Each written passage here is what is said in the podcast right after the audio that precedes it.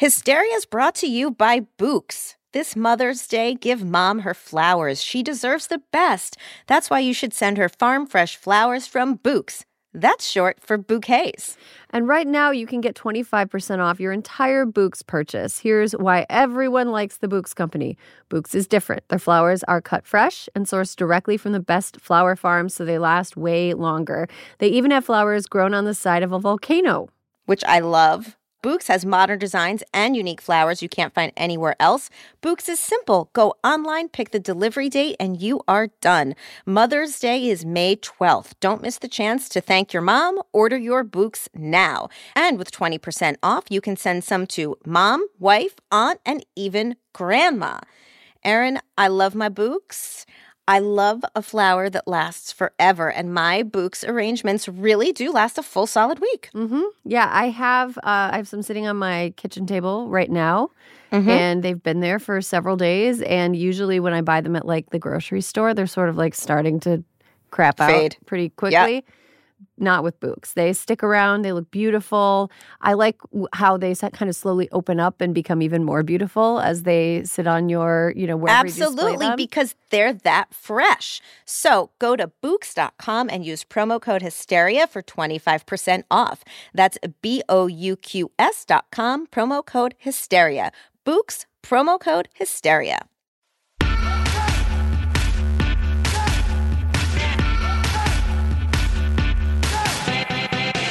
Hello and welcome to Hysteria. I'm Erin Ryan. This week, Alyssa Mastromonaco, Michaela Watkins, and Grace Parra join to tackle the following questions. How do you deal with disturbing allegations against somebody who is supposed to be your guy? Wouldn't it be a relief after the pandemic if we could all just keep not giving a shit about touching up our roots? And can cruises finally be done now? Answers to all this and more right now.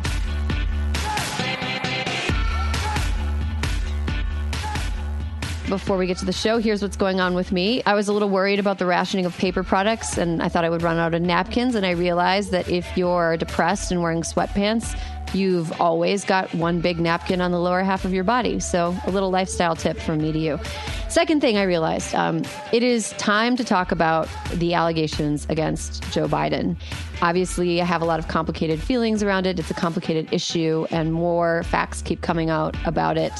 But I can't think of a person I'd rather talk to about this issue or any issue of similar levels of complication than my friend, former White House Deputy Chief of Staff under President Barack Obama, and broth enthusiast, Alyssa Mastromonaco. Hey, Alyssa. Hi, Erin. You know, during quarantine time, I've had a lot of time to just kind of sit with my thoughts. And I had a realization the other day. What was that? You know how a lot of people find certain words gross? Like moist? Definitely. Moist is the worst. Everybody hates moist. I've I came up with a new one. What? Quench. Disgusting. Quench. Disgusting. It's a gross word. There's no Why reason we... to use it ever. But oh. wait, what happened that you used or or your pandemic partner used that word that it revolted you? I think I saw it on packaging for a sports drink about it being a oh. quenching. Oh. Can we we got to come up with a different word. Well, or you could do what I do and instead of drinking Gatorade during the pandemic, I've turned to Pedialyte. I've been drinking so much Pedialyte. Yeah. It's, Honestly, it's a game changer. Let's get into a story that we yeah that's kind of been percolating for a while, but we haven't talked about, and that's the story about Tara Reade's assault and harassment allegations against uh, former Vice President and current uh, apparent Democratic nominee for President Joe Biden. Um, so we've had a lot of listeners reach out to us and point out that we haven't brought it up. And before we start talking about it, I want to kind of explain my reasoning for not wanting to bring it up. And then Alyssa, yeah. you can kind of talk about yours because it's not just that it's not that I only believe, I think the simple baby way to accuse people of somebody is to say that you only believe accusations that are against people who aren't your guy. But that's not the case. Uh, one of the primary lessons that I learned from Me Too and that moment in media is that it is really important to take women's accusations seriously, but it is also super important that people follow up on those accusations with a rigorous journalistic process that looks for the truth. And one thing that was lacking early in the story was there wasn't a ton of trustworthy reporting on it beyond something that had been said on a podcast that is a pretty partisan podcast in favor of the candidate running against Joe Biden. So the story was out there, and I didn't really want to weigh in on whether or not I felt like it was true or not until there was some reporting on it. So a couple weeks ago, the New York Times did some reporting on it, and the New York Times reporting made it about clear as mud because there was a whole bunch of parts of the story that felt like they hadn't quite been backed up. There were a lot of holes in it. Um, and some of the story didn't quite make sense. The fact that she had been a Putin sympathizer kind of raised some red flags. And so there was enough there that I wasn't quite, I didn't know what to think given the information that I had.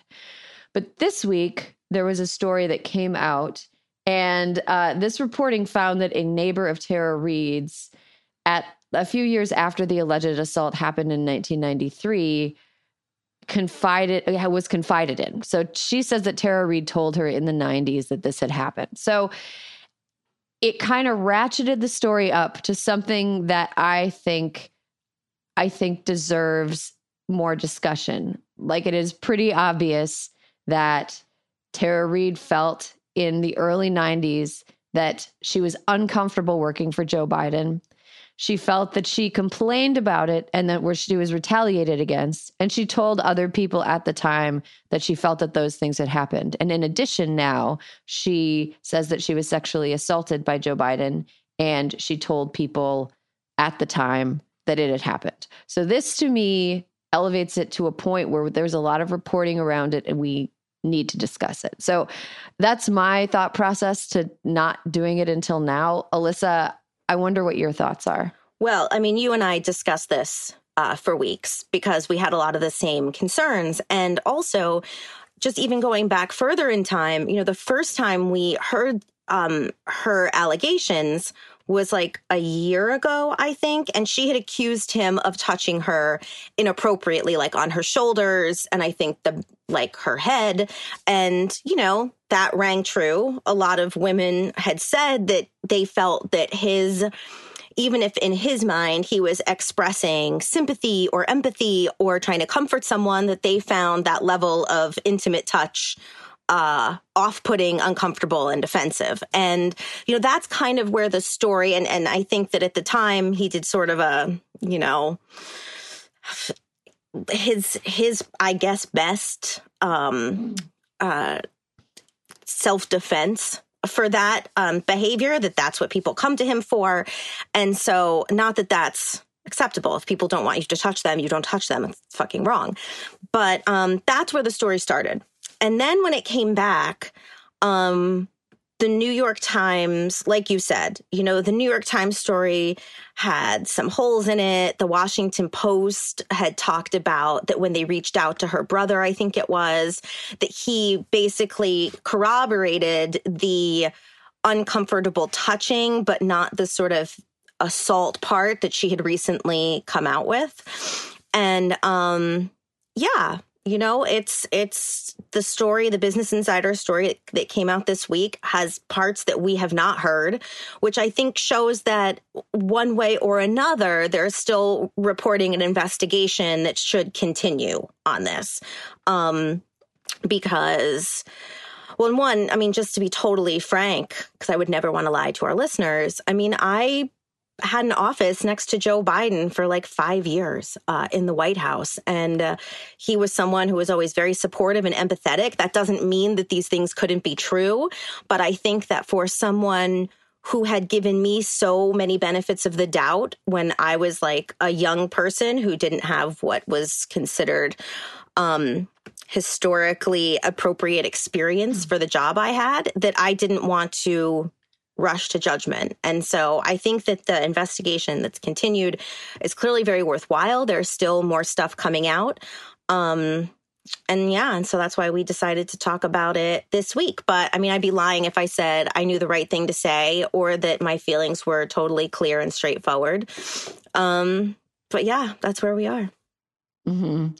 And I think you raise an important point about how people tend to be more willing to believe accusations that confirm their pre-existing beliefs and less likely to believe accusations that counter their pre-existing beliefs. Now we have plenty of reasons to cite Joe Biden for having some problematic interactions with women in the past. Like the Anita Hill thing is still something that I have a hard time with yeah, when it definitely. comes to him. Um, and his kind of history of being a little overly touchy with women who were uncomfortable by that touch, that those things are fully problematic. And I think that one thing that I'm seeing right now is a lot of people who are saying, well, when Brett Kavanaugh had accusations leveled against him, liberal women were so willing to believe it, blah, blah, blah, blah. Um, I just want to differentiate between this and Brett Kavanaugh. Brett Kavanaugh, like we've discussed, Alyssa, was up for a lifetime appointment. And the issue was these accusations were out there, and the Senate was doing everything it could to not investigate them. So there was no way for us to get to the truth before the man was given a job that would last for the rest of his life and have influence over everybody. So you know, I think that it's it's not really fair or honest to say that this is the same thing. That right. somebody being a little bit more cautious about trying to digest information, reliable information about Joe Biden as it comes in, is somehow co- counter to um, people really wanting Christine Blasey Ford to be heard when she came forward with accusations against Brett Kavanaugh. Right. And, you know, one of the other things, too, Erin, to that same sort of further that point, is that Christine Blasey Ford came forward, was like, I will testify in front of Congress because that's how fucking serious I believe what happened to me was. The Republicans tried to short circuit it to the point that the actual investigation they did was a fucking fraud. Mm-hmm. Yeah. And I think that this has kind of made me think about the way that I approach serious accusations against men who I'm like, oh, yeah, of course they seem like the type of person that would do this. I mean, so like Joe Biden, this is like the first accusation of sexual assault against him. Yeah. Um, and so it takes, it's kind of taking a lot to bring me to the point where I'm like, okay, this is part of my the reality that I have to digest with Joe Biden now. Whereas like somebody like Bill Cosby or Donald Trump right. who have a pattern, an established pattern of dozens of people, that to me is like a little bit easier to believe. Not but that I it should take dozens of people. No, not that it right. should take dozens of people, but I think that it is a serious accusation to accuse um, a man of sexual assault, especially when there's a lot at stake. And like I said before, I think that those accusations should always be taken seriously. They should always be looked into, and they should always, people should always try to verify them as best they can. I, I really hate the whole like, seen some like uh, Republican grumbling on Twitter about how like Democratic women don't care if their guys are accused of sexual assault, blah, blah, blah, blah. And I really think that it's important for people who consume news or have conversations with Republicans to dismiss bad faith actors who are only pretending to care about sexual assault when they can use it as a gotcha to right. their political opponents. Because honestly, their opinion doesn't matter. It could not matter less. There was a thread that um, Tarana Burke, yes, who um, is the originator of Me Too, um, she tweeted on the 28th uh, a 14 tweet thread which I would encourage everybody to look up. We can link to it in the show notes. But among what she said was survivors deserve more than being used as a political football by disinterested parties, and a culture of acknowledging harm can't exist if we continue to view sexual violence as a catastrophic outlier rather than an embedded toxic element in our culture. I think her take is really, really smart. Um, but yeah, so. And one of the other things, Erin, that she says in that thread that I think has a lot of value is that she said that this could be the time for someone to understand and show how you can be both accountable and electable. Um, and that having Joe Biden, these are my words, not hers, that having Joe Biden be electable doesn't mean for us to believe that he's electable doesn't mean that we say Tara Reade's not telling the truth, right? Or that there isn't mm. some truth to that. And so, one of the things, you know, we always talk about people doing the work. Um, regardless, however, and I hope the investigation continues. I know in Biden's talking points, they've said they welcome the continuation of an investigation um, because they believe it will prove that he didn't do it. And Reade thinks that it will prove that he did do it.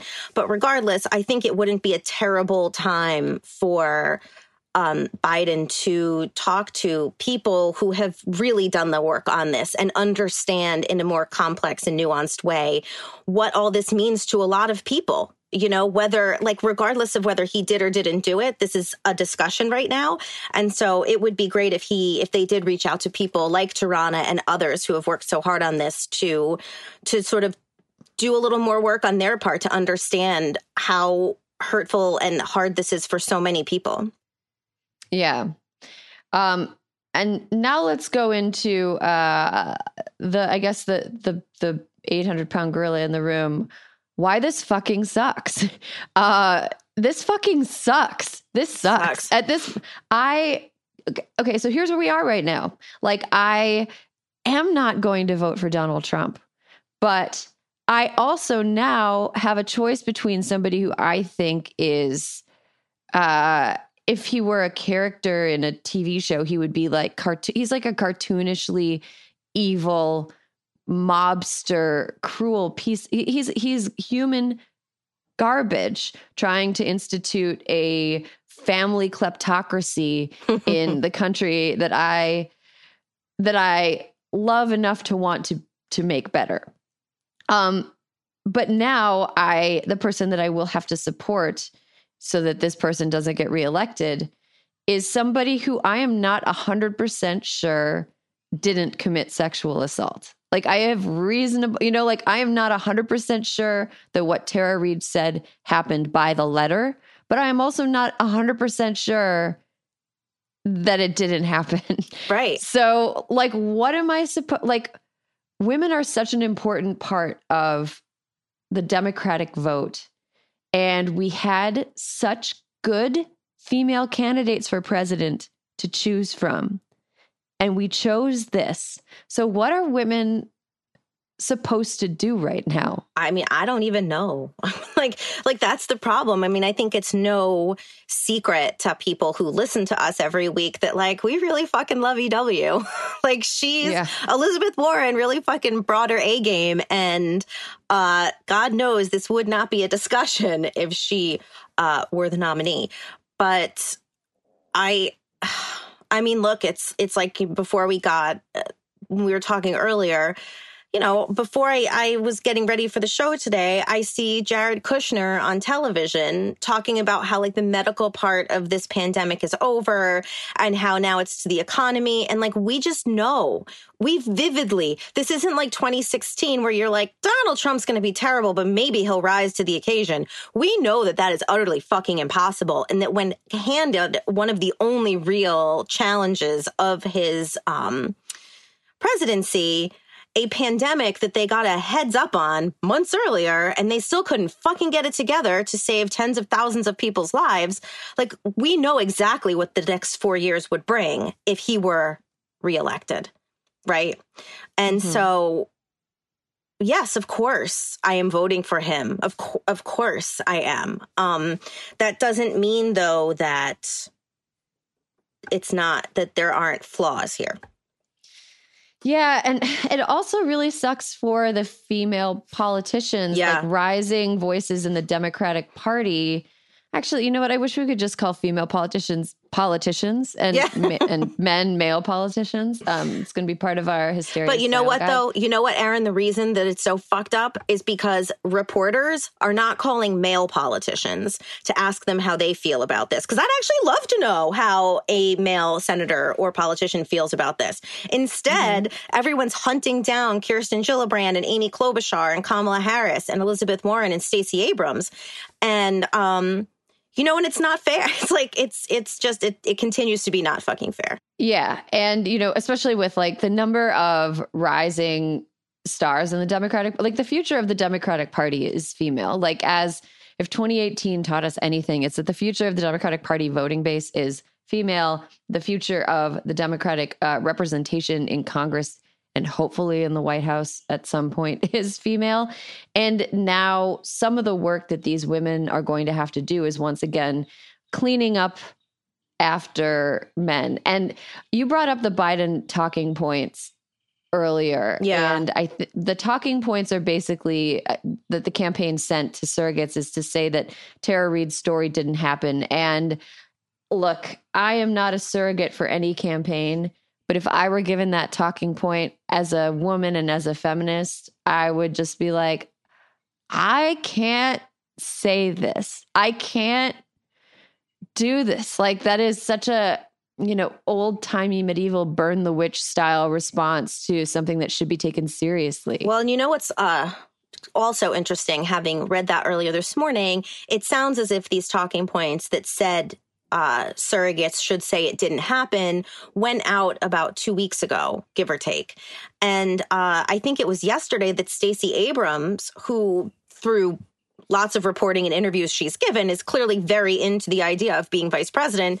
And she very clearly answered the statement and was like, Yeah, I think there should be an investigation.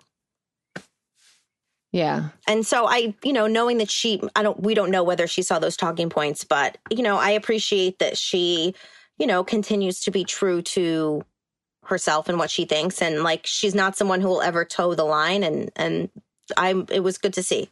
Yeah. I mean, so right. So wh- where do you stand right now with this story? Like, wh- how do you? I mean, I know we've we've talked about the fact that this this sucks. Like, what more do we need to know to feel confident that what Tara Reade says happened definitely happened? And what do we need to see from a can like what what what a disaster first of all but what do we what do we need to see happen in order for this to feel like it's been like you know rectified put to bed what, what yeah and what no. needs to happen what needs to happen for us to not have to hold our noses in order to vote for a candidate who in other ways has some really good stuff going on. As much as I wasn't right. like a B- Biden stand during well, the primary, I think his he, he's got a lot of good stuff going on. And now there's there's this. Here is my look. When he was during the primary, he very much was just running totally down the middle, right, moderate. And the closer that it got towards you know toward mathematically him being the nominee, he was adopting some of Warren's platforms and some of Bernie's uh, plans. And I was very heartened by that. I thought that was um, terrific to see that he was open minded and understood that he was going to be representing the whole party and not just this sort of sliver that he was running for in the primary. And so I think going forward, you know, Erin, I'm just not sure that anybody really ever missed the mark by being open minded and listening. And I think that, you know, just from the perspective, I think that there needs to be further investigation into what happened. And I think that if the Biden people were saying that in earlier talking points, then they would agree with me that people want the resolution. Tara wants the resolution. The Biden campaign wants the resolution. Um, but I think that, you know, one of the things that's always been hard for me is that when my whole windup here is that is that Biden, to a certain extent, over the past couple of months, has shown that he's like not stuck in his ways, I guess, which was something that's concerned me because it seems as if something that would make Anita Hill's life so much better uh, is if she could just get the apology she feels she deserves and is deserving of. And like that's never happened. And so that concerns me. You know, it's like, why can't you just say sorry? It was a different time. You treated her unfairly. Why can't you just say, I mean, I've apologized. I apologized to someone in sixth grade I did something wrong to when I was a fucking grown ass adult. Like, it's not actually that hard to grow. And so I think that an investigation will probably take a long time. But I just do think that right now, for so many survivors out there who feel really just fucking confused and, and like this whole thing over the, the, the, the acceptance of the idea that women have the right to tell their story you know to them feels a bit maybe like garbage right now. And so to me it would just go a long way while this is further investigated for the vice president and his campaign to do like some meaningful outreach to people who might be feeling really burned right now, but also who's not just whose vote they need, but I mean, well, yeah, I mean, if you want to be crass about it, it's like, it's like, I think so many of us would feel better knowing that there never may be a tr- true and final resolution to the story if we thought that they were taking what this story means to people really seriously if that makes sense mm-hmm. i know that mm-hmm. was very roundabout way of getting to what my point was but no i think i think that makes perfect sense and um yeah, I mean, I'm sure there will be more about this. I mean, if there's not more about this, then we're just going to be stuck in this weird limbo for a long time and I and I'm just going to have to it's a new thing to feel anxious about, which is great because I was running out of things. Yeah, me too. Getting to feel anxiety about. So fuck, man. Oh God. Um, do we want to end on a high note? Do you have any toasts? yeah, I do have a toast. Do you have a toast? No, I want you to go first. My toast is silly. I think everyone uh, on Hysteria knows of my uh, deep love for Little House on the Prairie. And last week when I was on Twitter, I saw Melissa Gilbert Busfield, aka Half Pint, uh, hate tweeting Donald Trump. And it's like, you know, when you always like, you have your idols and you're like, God, I hope that they don't do something that makes me think that they're not as awesome as I thought they were. And when she hate tweeted Trump, I was like, I can die now. Like half pint hates Trump and thinks this Lysol shit is fucking nuts. And honestly, it just, uh, I was not feeling my best when I was watching all this go down. I just had a nice chuckle in my fleece. You know, I was like, fucking A, wait, way to go, half pint. That's how I felt when Axl Rose tweeted a picture of his ballot and wrote, Vote blue, bitches. Oh my God, I didn't know that. Yeah, there's like this whole group of like 80s hair metal guys who are who are now like fuck the fuck Donald Trump. It's really funny. Sebastian Bach, I think. Oh my god, you know that I love like 80s hair metal. Uh, I could have guessed, but I didn't know. Yeah, I did. I do. I love Guns N' Roses. Well, GNR. There's a there's a if you want to go on a fun Google dive, um, there's like a bunch of those guys from that era who are just like they just cannot stand Donald Trump, and it's it's pretty amusing. A lot of them tweet about it. T- Tommy Lee hates Donald Trump too. Um, I have like a miniature toast. Um, I just want to toast the Pentagon for finally giving America the truth. Yes. Uh, th- this week, the Pentagon has has officially released three short videos showing unidentified aerial phenomenon. UFOs are real, guys. UFOs are real. And the Pentagon statement was after a thorough review, the department has determined that the authorized release of these unclassified videos does not reveal any sensitive capabilities or systems and does not impinge on any subsequent investigations of military airspace incursions by unidentified aerial phenomena. Uh, so into they're it. really they're really trippy. If you look at the videos, it's like exactly like an unsolved mysteries dramatization, and I am so glad that we're not alone in the universe because maybe uh, the aliens can come and give us a vaccine for COVID and we can get back to normal. I mean, it makes sense that they'd be around more than they had been. It's like America is in the hands. I mean, look in every in every uh, big, you know, popcorn blockbuster movie, America Saves the Planet. And they know that's an utter farce right now. And so maybe they're like, yeah. you know, doing a little advance work. I'm trying to think. It would be, if any country saved the planet right now, it would be, and you know what? I think it would be Germany. Yeah, it would be Angela Merkel or it any probably be, of the other countries led by women that flattened the curve. Yeah, it would be Germany or like Finland, New Iceland. Zealand. New Zealand. Oh, it might be New Zealand. Mm-hmm. New Zealand. I think it'd be New Zealand. That Jacinda Ardern. She just can't help herself.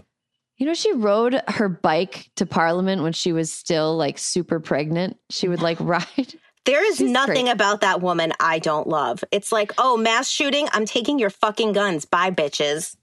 Yeah, she was great. Um, I want to say one more thing about the UFOs because they are extremely exactly what you would think. Um, somebody who worked on the program said these aircraft, we'll call them aircraft, are displaying characteristics that are not currently within Yes. the US inventory, nor in any foreign inventory that we are aware of. So Guys. this, so when we were talking about this the other day, uh, my husband was Harry Reid's chief of staff for six years, and Reid has constantly pushed to fund this program, and it was just like one of those things. Erin, I was like, "Come on, Erin and I might talk about this. Give me some goss," and he's like, "What do you need to know?" They're aliens. I was like, "What is it true?" and he and he was like, "You have to call Senator Reid," and I was like, "God damn it!" But I just believe Oh. that they're and they're all aliens are women. So there you go. Awesome. That sounds great. I'm reading an Ursula K. Le Guin book right now involving gender and space. And so this all really dovetails well with my current life. Um, Alyssa, thank you for sticking with me for this tough convo. Ugh. And um, I am looking forward to talking about something else next week. Let's hope there are more aliens. I hope they're, I want to meet them. I think that'd be cool. We'll have them on All right. Hysteria. Oh my God. We would, yes, aliens, if you're listening, please, Please. guest on Hysteria, on Sanity Corner. We want to know what it's like in space when you're starting to feel stressed out. Okay. All right, goodbye. Bye.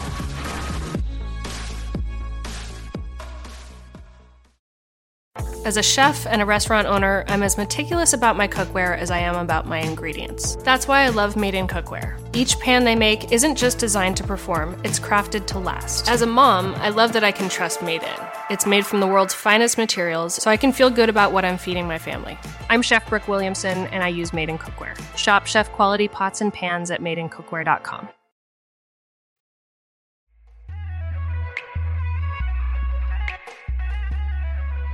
And welcome back. We've reached the Brady Bunch part of the program where there are three people talking in squares to each other instead of just two.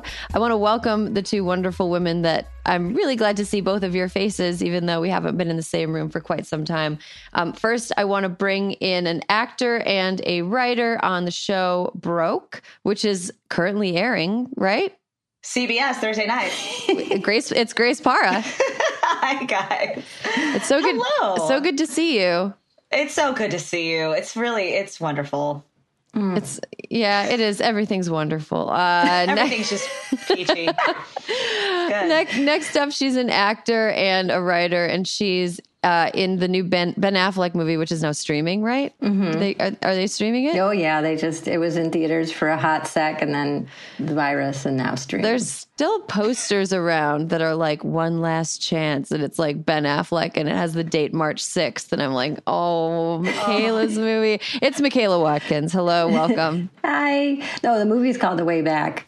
the way back. Yeah, Is I've heard it's good. I've heard it's really good. he's amazing in it. He's amazing in and it. it also features Al Madrigal, who is uh, another writer and actor on Broke. What and CBS. he's terrific. He's outstanding in it. I love when they take comedic people and give them serious parts. It's nice. Yeah. I like it. Comedy is just acting like you're not in pain, right? So I would imagine being mm-hmm. I think that's I think that tracks. you're just masking the pain with some like wit. So it makes sense that Yeah. some comedic comedic actors are really, really gifted dramatically as well. Oh yeah, I know. All comedy is is just you know fourteen layers of icing on the cake. Yeah, defense mechanism. The cake's still there. The, cake- shit cake's still The there. The shit cake is still there, exactly. so for many, it's a layered, multi-layered shit cake. Um, so one thing I've been seeing a lot in um, the last few weeks are people kind of jokingly talking about all of the like personal care things that they can't do now that uh, quarantine is happening, or that there's no reason to do, like like put on pants. You know, like if you're not leaving your house, do you need to put on pants with a with a button? You know, uh there are other things like get a haircut, dye your roots, get Botox, all these things. Um, what personal care, I guess, routines that you used to have have you abandoned during quarantine? There's one thing that I'm proud of that I've done in the last week, and it is actually um, bringing back a routine that I had given up. I assumed that my gray roots would be gray for forever, uh, and then I ordered a kit online and I dyed my hair myself, and it was triumphant. And I didn't get the shade right at all. I mean, I'm like four four shades off. It's this weird light brown. You can't really tell, but uh, but it's not gray. And I, I so I'm really proud of myself. I had to do something because my hair I think had grown two inches. I am uh, lucky got a full full mane, uh, thick and unruly. Um, but my God, did it need to be colored? So that's a routine that I picked back up. Um, but I don't like pants. And now that it's you know uh, 97 degrees in LA these days, I'm wearing a lot of uh, skirts, shorts, a lot of shorts. Love a denim short. Mm-hmm. Love a denim short. Nice. Uh, yeah. Michaela, have you abandoned any typical like self care? everything, every single thing mm-hmm. that is, pertains to like aesthetic self care is has gone south. Is for the winter. It is like mm-hmm. I, I, I what, here's a fun thing. I thought I had so much more gray hair than I do. So there's that's the upshot.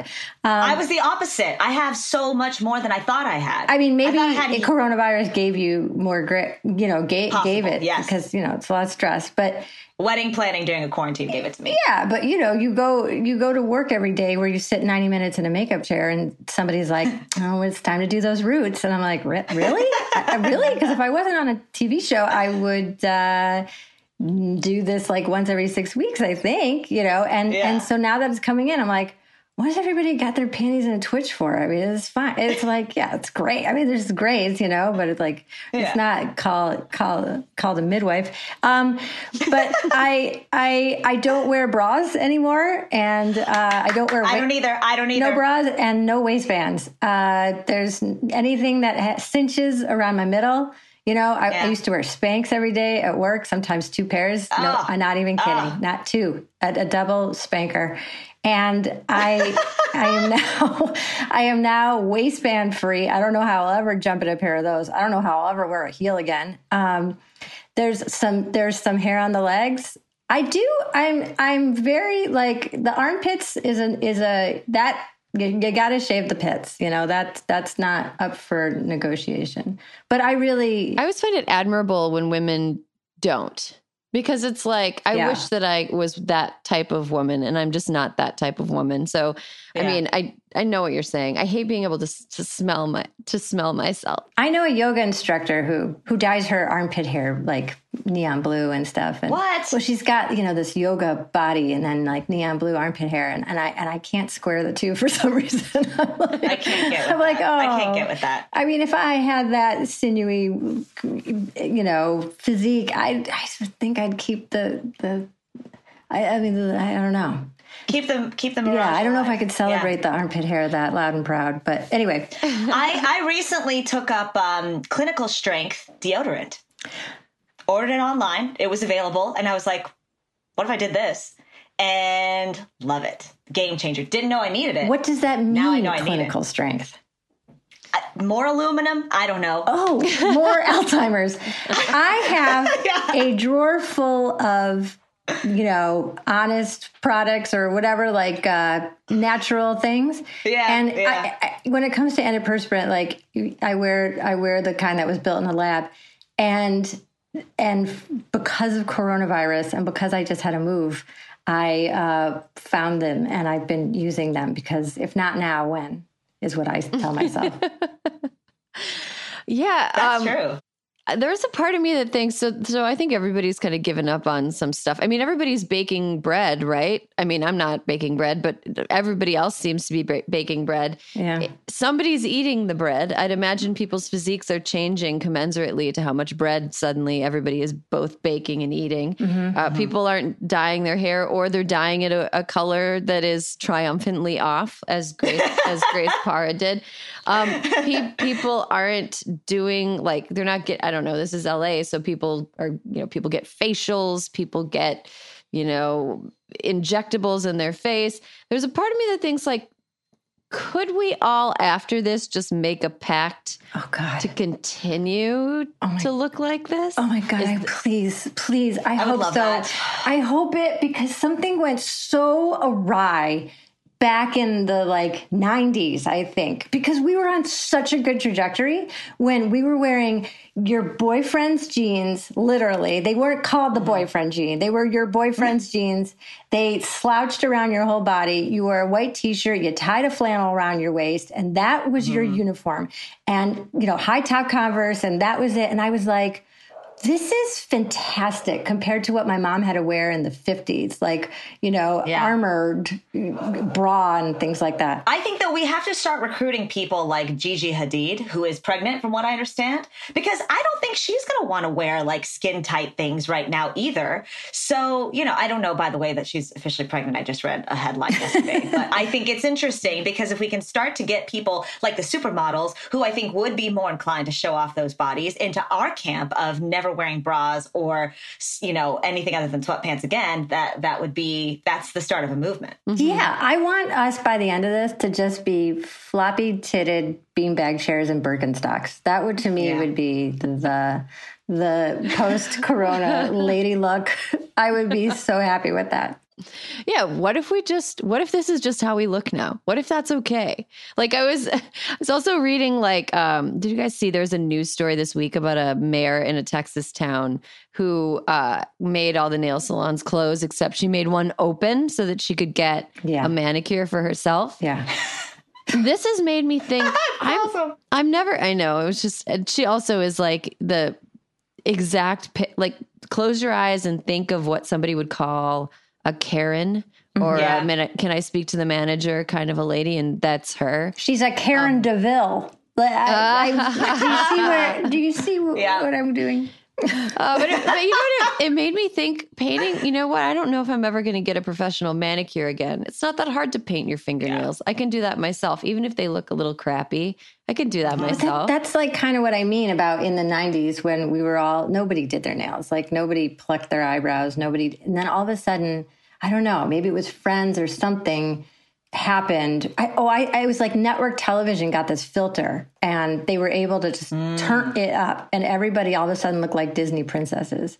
And then yeah. reality television came out. So they wanted to mimic like, they pulled, you know, women out of Albuquerque who are now going to be on TV, and they were like, "I want to look like a movie star," you know, with the filter. And so then everybody just started making their faces and dressing like you know, like kind of like a cross between prom queen, porn star kind of thing.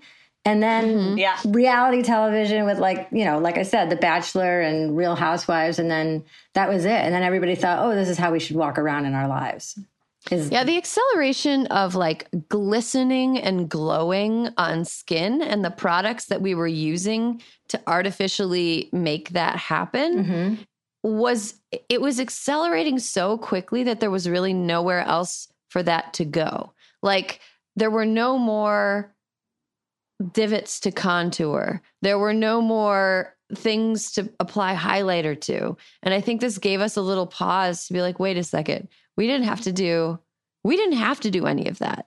Yeah. And if we want to do those things, there are Instagram filters that can do it for us. Speaking of filters, Michaela. Mm-hmm. So, can we maybe just make a pact where we all look like shit, but know that we can turn on an app that will just make us look better, even though we don't? I think Zoom and even has like a touch up. Did you know that? I read about that. No, it's in your thing. It, like you can. Really? I can't see a difference. Speaking of Instagram, Grace, this has kind of sh- yeah. shattered some illusions of like Instagram from before. Like one of my favorite things, like there's not that many people who actually have houses that look nice. Most people just have yeah. these sweet regular houses. I'm obsessed with it. I'm obsessed with the shattering of the Instagram aesthetic, of the millennial aesthetic, because it's nowhere. The only places ex- it exists is on your phone mm-hmm. and an app designed partially to make you feel bad and like you need to buy things. Mm-hmm. Did you see any of the NFL draft this last week? Oh, I did. I did. And the shittiness of the houses of team executives. oh, I loved it. I loved it. I loved there was so just drapes everywhere. Throw pillows. Throw pillows everywhere. like and bad throw like, pillows. Like Yes, it was all home goods and I loved it. It made me feel warm and fuzzy, comfortable inside. And I agree, I couldn't agree more, Erin. It's so nice to have that just totally dismantled. Yeah, it's you know? just like the illusions of everything are shattered. And you know, I wouldn't mm-hmm. even say anybody looks like shit. When I go out into the world, walk no. around my neighborhood, um, I mean, people's faces are covered with masks mostly, but if I go to a park where like people are social distancing enough that they that masks aren't necessary, um, I nobody looks like shit to me. Everybody no. looks fine. No, we look we look fine. In fact, we probably look better because uh-huh. we're giving our face a break. Our face is like not getting yeah. he, you know, all these chemicals and all this attention, all, all these hands heaped onto it constantly. It can breathe. We're just like a big Dove ad. Do you think after this though that people are going to we're like a big Dove ad? You know, I'm going to go on a little rant here, but the thing that always bugged me about the Dove ads was like the point of it was like it was they'd show women of all different shapes and sizes and colors and and like the point of the ad was like they would cry because they were like I am beautiful. But like does being beautiful need to be a thing that prevent like worrying about whether or not you're beautiful need to be a thing at all? Like wouldn't that be nice if like beauty was like a third level quality that you strived to have. That ain't like, gonna sell your Dove products. That's true. That's true. Unless they were crying about how happy they were that they were That's, so clean. right. So Cleanliness now. is yeah. way more important than beauty. Cleanliness. I think if they did do one yes. and they're like cancer chemical free Oh, and it's just a bunch of women getting, you know, clean bills of health from their doctors. I bet they'd be. I bet they'd sell or, a lot of It's like a, it's like a reality TV commercial that's sort of long form, and it's like we put these twelve women. We didn't tell them when we were where we were taking them.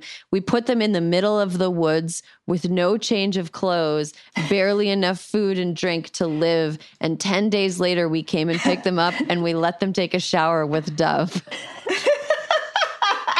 and the women are like, "Oh, a shower! I'm so great, naked and afraid."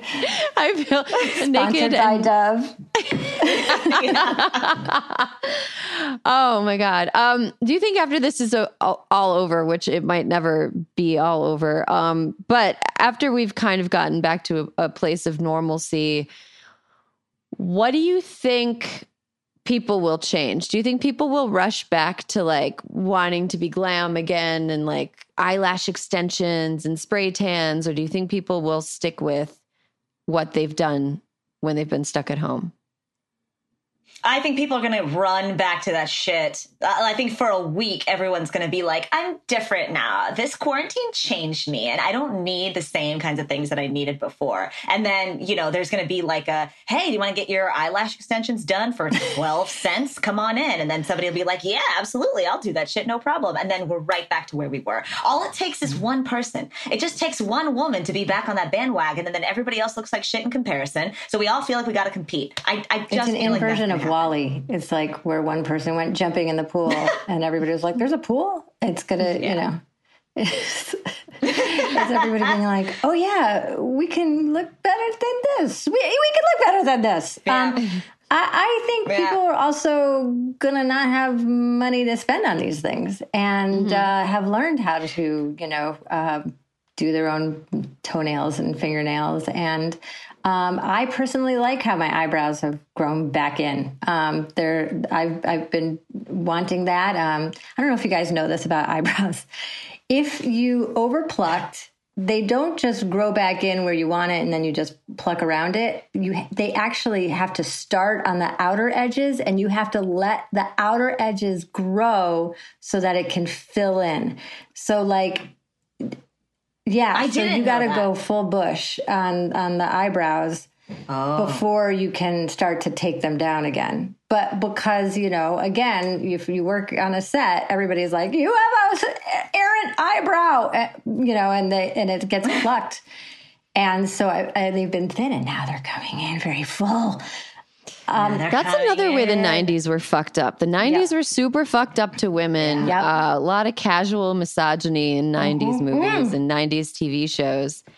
Um, Preach, but yes. what I mean, they made us what they made us do to our eyebrows is it's unconscionable. It's casual violence to women. That was, I, I, think, is the headline of the 80s and 90s. Yeah, I, I, I appreciate, and I think it's very funny that, like in in Latin American culture and Chola culture, that like Latin American, we have very bushy eyebrows, like real, real, real thick. And yet we just embrace that whole, like, I'm going to shave all of it off and pencil it in with one thin line above both mm-hmm. of my eyes. And like, man, the commitment to that movement was mm-hmm. impressive, very impressive, uh, but also not. I mean, you want to talk about uh, carbon footprint. I was flying from Vancouver to LA, and the woman sitting next to me, uh, was flying from Vancouver to LA, and we got chit chatting. And uh, she said she was flying to LA to get microblading on her eyebrows. And I, I was like, "That's all you're doing?" She's like, "Yeah, I have an appointment because our flight was delayed. We were sitting on the tarmac." And she said, um, "I have to make this appointment." And then she was like on a 3 p.m. flight back to Vancouver, microblading on her eyebrows. Oh my god! I, I just was. Uh, I, I, I, just. I, I mean, she was a beautiful woman. I but I just was like, really, you can't find someone in Vancouver. What? I can't. What? That seems like so. Was that pre-pandemic times? Oh, of course. Yeah, I was going to say all of that seems so passe now. Like flying yeah, mm-hmm. to Los Angeles to get one single medical procedure that is elective. Yep, flying back the same day. Also, microblading, no offense to those who have gotten it done. I think it works for some people, but I don't think it works for everybody. I think that it is tattooing your face is what it is. And it's it, it fades in an orangey way. It fades orangey, and then you got to up. You just upkeep. No one talks just dye your hair orange, Grace. Gosh, easy. Maybe that's the move. so, like beyond just like self care stuff and like the expression of womanhood, um, I was thinking yesterday about other things that will probably go away forever after this, and some of them I'm I'm hoping will go away forever. Um, what do you guys think about cruises? Do you think cruises will ever happen again? I mean, look, I don't even understand why anybody would take a cruise in the first place, pandemic or no pandemic. That to me is my personal hell. I agree. Yeah. Like, hey, it, it, does anything bad happen on a cruise? Let me just Google out real fast. Oh, everything terrible happens on cruises. And if you want to be on a big, terrible hotel in the middle of an ocean, I, get that it sounds amazing. It's it's I mean nonstop all you can eat buffet drinking. If you hope you better freaking love your family, and I think this pandemic is going to prove if you do or not. But it just sounds like my personal hell. It just sounds like here go into a, a, a hotel that you can't leave. Just sounds horrible. Yeah, they're petri dishes, and I can't imagine how you modify a cruise in a way that's that like will like still be appealing to people? The buffet namely. I mean i'm thinking about how like i'm reading these articles about how hollywood is talking about what's going to happen when we come back and we're able to be on set and we're able to uh, you know actually like film tv shows and films whatever. And everybody's talking about how crafty craft services is just going to go away. The idea of being able to you know be like 100 people in a tiny room grabbing nuts from you know a communal uh, space whatever is gone. But the same thing is applicable to cruises too. Like we're not just going to be able to have beef and broccoli sitting out for eight hours and have people randomly come shove it in their faces when they feel like it. And we're all going to have to have individual containers of food, which is much less romantic, I think. And, uh, you know, fine for a work scenario, but I think if you're electing to be on a cruise, like the buffet is kind of the appeal. Casinos, too, by the way. I love a casino. I will say, I love, I love a, casino. casino buffet. I love a casino. I love it. I love, and the casino experience in general is funny to me. It sounds fun. I I could not believe the Las Vegas mayor, by the way. Of I don't course. know if I saw that interview like a week ago where she was like, open the casinos. And Anderson Cooper's like, but how? And she's like, I don't know. Anderson, I'm not the one who owns casinos, so don't put words. Oh, I love said I don't gamble. Uh, entertaining. and then she was like, "It's not, you know, it's not my problem. I don't own the casinos." I'm like, "Did you do know you're the mayor?" I just feel like somebody was sitting in her house with like a gun to her children's head, and she was just like, "Open the casinos! It sounds great. I love it. What a great idea! Oh, that'll be fun." Oh yeah, the I don't gamble part was great. Yeah, the the cruise thing. I mean, people were already getting very sick on cruises. with mm-hmm, like mm-hmm. deadly diarrhea. So, mm-hmm. like, I yeah. don't, it was kind of amazing to me that they kept surviving. I think one of the reasons people go on them is if you have people in your family, like if you're going to do like a multi generational family trip and there's some grandparents, and maybe some people have difficulty getting around, a cruise is really good because you're yeah. all trapped in the same place. Nobody can just like run away. um, but uh-huh. it's, uh, I've been on a cruise before. It was with uh, an ex's family. They did not get along. So every meal ended with somebody storming off. Uh, it was a lot of, a lot of, a lot of storming awesome. off. Um, the weather was really bad. We we went from New York and we were supposed to like dock of near Disney World in Florida and then oh, have a day this trip just to sounds, Disney Erin, World. This just sounds horrible. And then and then yeah. we were supposed to go to the Bahamas for a couple days, but well, one of the nice. engines broke in the ships. Classic. So, oh, so we classic had to oh, cruise. we had to cancel Disney World, and there were all these kids on the trip, and there was a day where they were like, oh, "Guys, no. Disney World's canceled," and it was like the most like I was just, I mean, I felt really bad for the kids, but it was like, oh, wow. And then the weather was really bad. And it was i'm surprised i didn't get sick it's just so yeah they're not gonna i and they also like waste they're so bad for the environment they're so like yeah. They're scourge. They're scourge. They're bad I'm, for the environment. They're bad for the oceans. They're bad for the fish. They're bad for the people on them. They're bad. They're just bad. They're good for people who need to, who work on them in some cases. Uh, yes. Like if you're an, an entertainer yeah. and you get a gig on a cruise, that can be kind of good. But really, that little glimmer of good is not really worth all of all of the bad. Um, one more question before we move on to Sanity Corner, guys. Uh, have you been keeping physically active? And if you have been, how have you been doing it?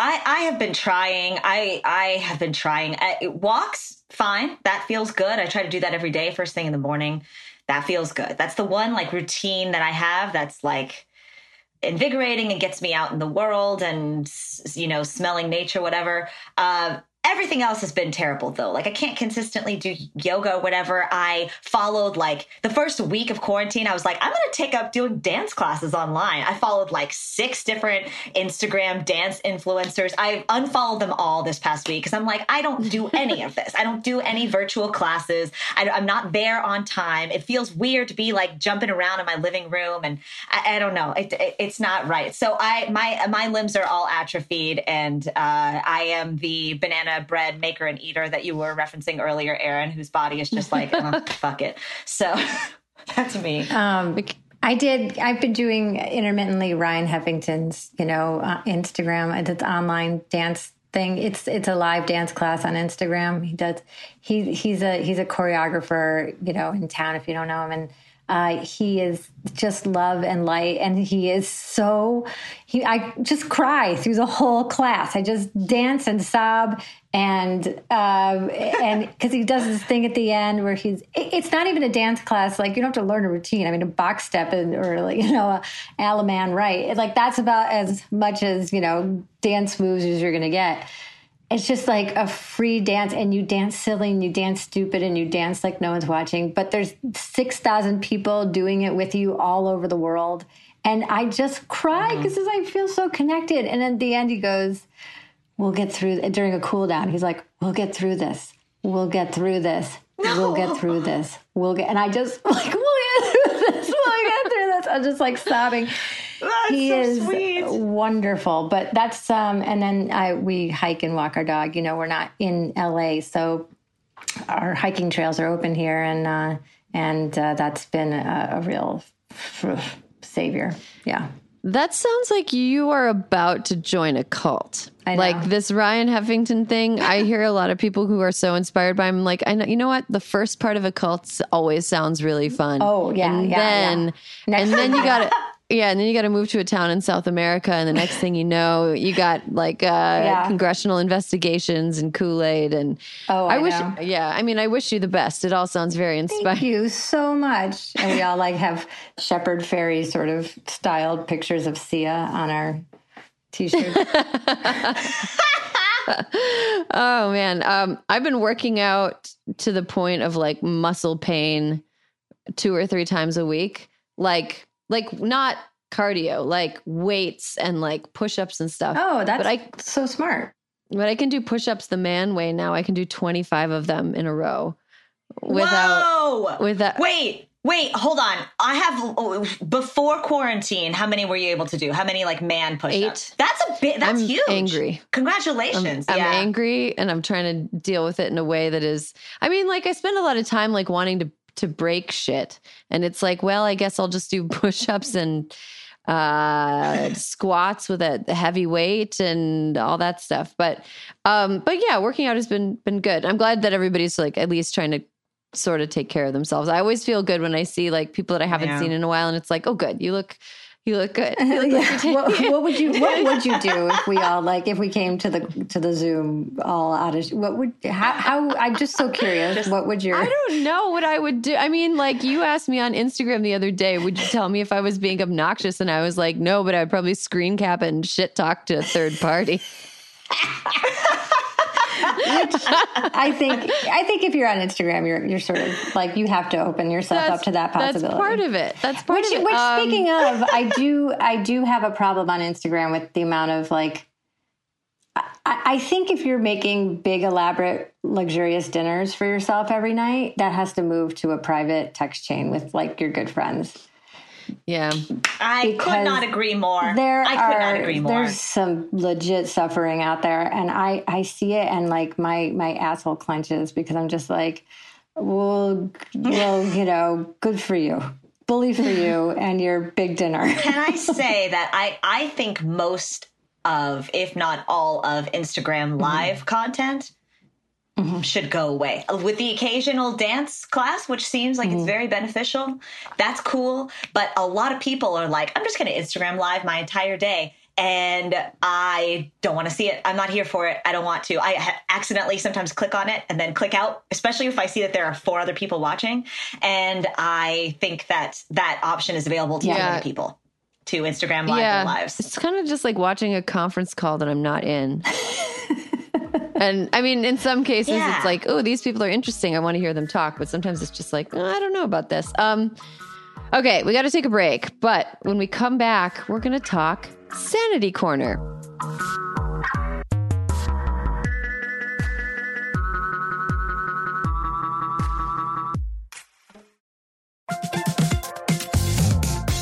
Guys, it's been a rough year going to get rougher, and you deserve a little treat for not going insane yet. You could head to the local tiki bar and tell the bartender, do your worst. But we have a better idea for you, which is pick out something from the Crooked Store. The store is stocked with tons of new merch. It's perfect for the spring. And classics like the Friend of the Pod tees that you'll be wearing long into the next administration or the next fascist dictatorship, depending on how things go. Pick up a new tee for the warm weather ahead, a mug that'll remind you to stay involved this election year, or a hat celebrating your favorite pod. Go to crooked.com slash store to shop.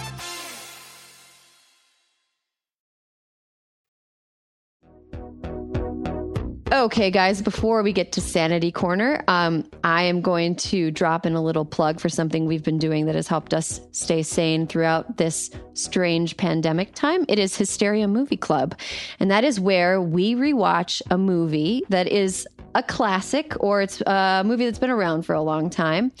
Um, and then we get together and talk about it. And here's how it works from your end you follow Crooked Media on Instagram, and every week we'll let you know what movie we're watching. You can watch along with us, um, and then we will talk about it and post our discussion on Sunday. So you can check it out on Crooked's YouTube channel, and you can also find some links to it on Instagram as well. But it's a lot of fun. This week we did Heathers.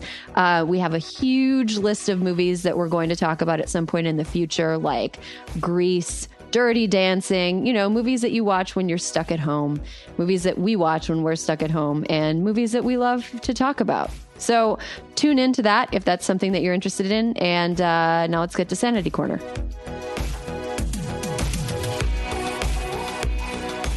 Sanity Corner, Sanity Corner, what are you doing to stay sane? And welcome back. We're at the part of the show where we share with you the things that we're doing to help us get through the weird times between the before times and the after times, which is how we're going to refer to this as though we're like uh, the children from the third Mad Max film, spe- speaking in an Australian kind of pidgin English. Um, okay, so I will start with Sanity Corner for this week. Um, I love a good Wikipedia dive um, but not i don't i don't end on the wikipedia article. I try to like find something interesting read the wikipedia article say okay i'm into this and try to find like the longest article about the interesting thing i possibly can find. And this week i'm going to just uh, give you a few that led me to some interesting reading and i'm not going to even tell you anything about them. Uh, one of them uh-huh. is a woman named nancy wake. I think you should google nancy wake uh, another one okay. is a you totally different type of person named uh, David Friedland. Um, another thing I Googled this week the series finale of the show Dinosaurs. yeah. Love that show. I know. And it has one of the most bizarre series finales of all time. Bizarre Dark. and sad. Yeah. Yeah. Yeah. And there are really good Wikipedia lists of missing people who turned out to fake their death. Oh wow. Yeah, that's that's Ooh, a really good one because that gives you a whole fun. bunch of like fake death people and it tells you all the dumb shenanigans that they tried to pull. Like there was this author um, who was sort of this eccentric who had written a book that had no punctuation in it and he was just kind of weird. And he faked his death just because he wanted to see how sad people would be when he died. Oh my god. And at his funeral he saw that his wife wasn't sufficiently sad, so he divorced he divorced her after he was like, I'm alive and we're getting a divorce. Cause she cause she wasn't sad enough. Wow. Anyway. Wow. Good good Wikipedia diving that this week. sounds like an anthology series if I ever heard one. Yeah, it's uh it's pretty fun. he sounds he sounds like a, a quite a weird man. Um Michaela, do you want to go next? Um sanity corner. Well, my my last few days have been utterly insane, and um, I, I, had to move. I had to move out of our LA rental. You know, um, when I worked there, I, have been in that that house. My husband and I have been in that house for nine years.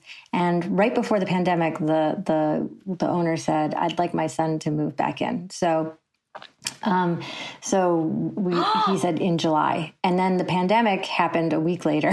Literally, we were in lockdown a week later. And oh I, my husband just said, well, we're not going to work anytime soon. Why don't we just get out and just be here where we, where we, where we live, live. And, uh, and so moving during a pandemic was the most insane making thing in the entire world because there's nothing like three men with no sense of personal space just huffing and puffing and putting their hands all over all of your belongings. and, and, and right when I got there, I was like, "We're gonna stay this far apart from each other. We're gonna wear masks and gloves, and I appreciate you, and I love you, and I honor you, and I would I would make you a three course meal if there weren't a pandemic. Um, but because of this, you know, this is not personal." And then within seconds, these guys were like, gloves were off, masks were off. They're like, "Ma'am."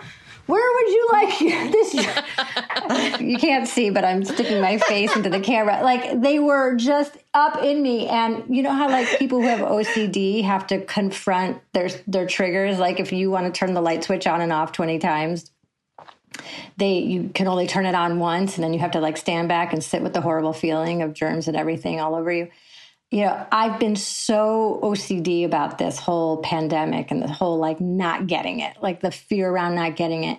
And I was just dipped and bathed in all of the COVID, all the 19s, like all of it, just like wrapped in it that it kind of broke me. And um, I, I feel like I've come out the other side of like, uh, you know, like you just do the best you can. And I'm just like, uh, now I'm like a freaking, mis- you know, Midwestern, like farm wife who's just like, well, you know, you, you just, you just, you just do what you can and leave the rest up to God. Like that's like that's me now. Um, and i'm sane i'm sane now thanks to that. Um, but I, I i will also say that i in the space of not working um, have started to go to therapy again. So to, to be very literal about Sanity Corner, oh. I it's something that I've kind of I, I used to do in my 20s, my late 20s and my early 30s, and I loved it. And I've stepped away from it for so long because of just simply logistics and time. It was like all I was doing was rescheduling a person instead of going mm-hmm. to therapy. And uh, so I started up again, and it's been really amazing to have the space to like to do it. And i, I realize you know that's a real luxury uh, of this. And but it's the it's the little corner i carved out for myself. So that's what's happening. Nice I love it. I love that. That's great. I mean, I love that you were broken. Yeah. Mm-hmm. And I love that you're going to a place of fixing. and I'm curious what the newly reassembled Humpty Dumpty Michaela will look like. I like I, li- I like the Midwestern flair that Humpty Dumpty yeah, Michaela yeah. has. Totally. Well, you know, uh, you just you gotta put the gloves on if you want to get the get your hands in the dirt. So you gotta do it, and you take them off. You gotta let go and let go. You know, and, uh, live, live, live, laugh, love. You know, live, laugh, love. Oh sure. Oh, sure. Yours is pretty good, Grace. As a Midwesterner, I gotta say. You know, I'm pretty. Uh, I can. I feel the spirit of the Midwestern woman within me, and I. Uh, I like her a lot. I like to let her come out when she feels uh, so. Let her out. Let her breathe. Let her oh, live. Yeah. Let her live. Okay, Grace. What's your sanity corner? Okay, so speaking of uh, breaking and then being put back together, uh, this is not a uh, novel uh, hobby that people have taken up during during quarantine. You've heard a lot about it, but I have found so much sanity in puzzles. oh, I love a puzzle. I found a brand that I recommend. It's called Ravensburger. If you can get a hold of a Ravensburger puzzle, I have this beautiful 2,000 piece beach scene that I'm doing right now a 2K, a 2K. Ooh, a 2000er. The quality of each piece is like I care about the quality of puzzle pieces now. Who knew? Uh, it's beautiful, thick cardboard, elegantly made, a beautiful like deep blue background. Anyway, um, I have found a lot of a lot of pleasure in that, and I did not think that I would. I'm not a huge puzzle person, um, but there's something that's so soothing. I turn off my brain. And speaking of, the other thing that I'll say is knowing my limitations has been part of my sanity corner.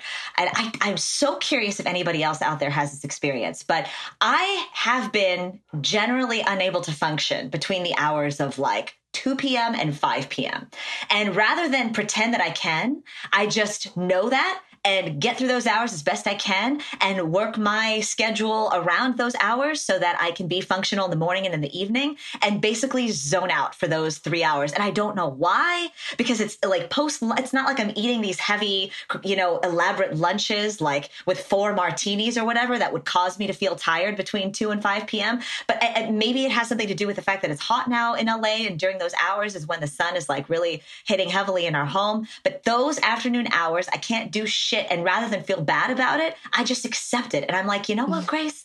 If this is just your this is your witching hour. These are the hours where you can't do anything and that's okay. And then like, you know, I'll get like one thing done during those hours and feel good about it. I will put chicken to marinate so that I can then bake it at 5 or whatever for a couple of hours and have dinner or I'll uh, you know, make one phone call or something. Um so that's been that's been, you know, I think in a non-quarantine period, I would push myself or I'd be like, all right, well, I got to get that coffee going. And I'm not really a coffee drinker anyway. So I would, you know, spaz out on some decaf.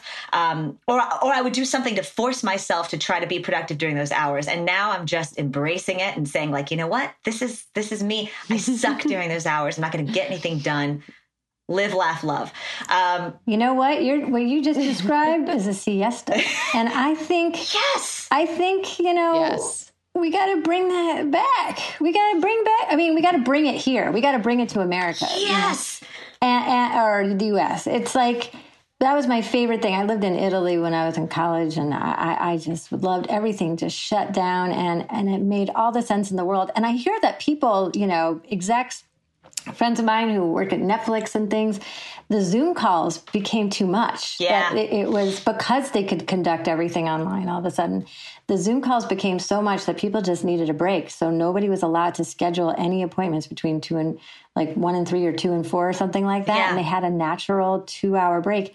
Talk about things that you hope continue in the in the in the after what are we calling it? The afterlife? The after the after times and the after times I, I, I, hope siesta is one that we adopt. I love i love you're much. so right. I had not connected that to siesta lifestyle but that's a great idea. That's a great idea 2 and 5 p.m is like yes. my depression prime time like because i like i get really anxious and depressed. It's like i can't yes. Mm-hmm. read because i'm so sad and anxious. So i should just knock myself out for three hours and, and then once it starts becoming the end of the day and the light Agreed. starts changing i'm fine. It's but why like, the french can the drink wine way. with lunch because they just go night night and then they like you know? And then they go wake wake maybe i'll maybe i'll do that today. Maybe i'll have a glass of wine with whatever Josh yes, makes for Yes, that sounds nice. Sleep. I love that. I love that idea. It sounds great.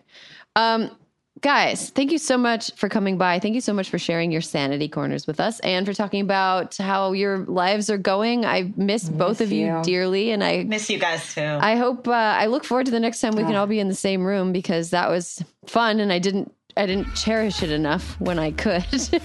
thanks to Michaela and Grace for coming by today. Thanks to Alyssa Mastromonaco for also coming by. And thanks to you, the listeners, for listening every week and for going through all of this with us. And there will be more hysteria next week.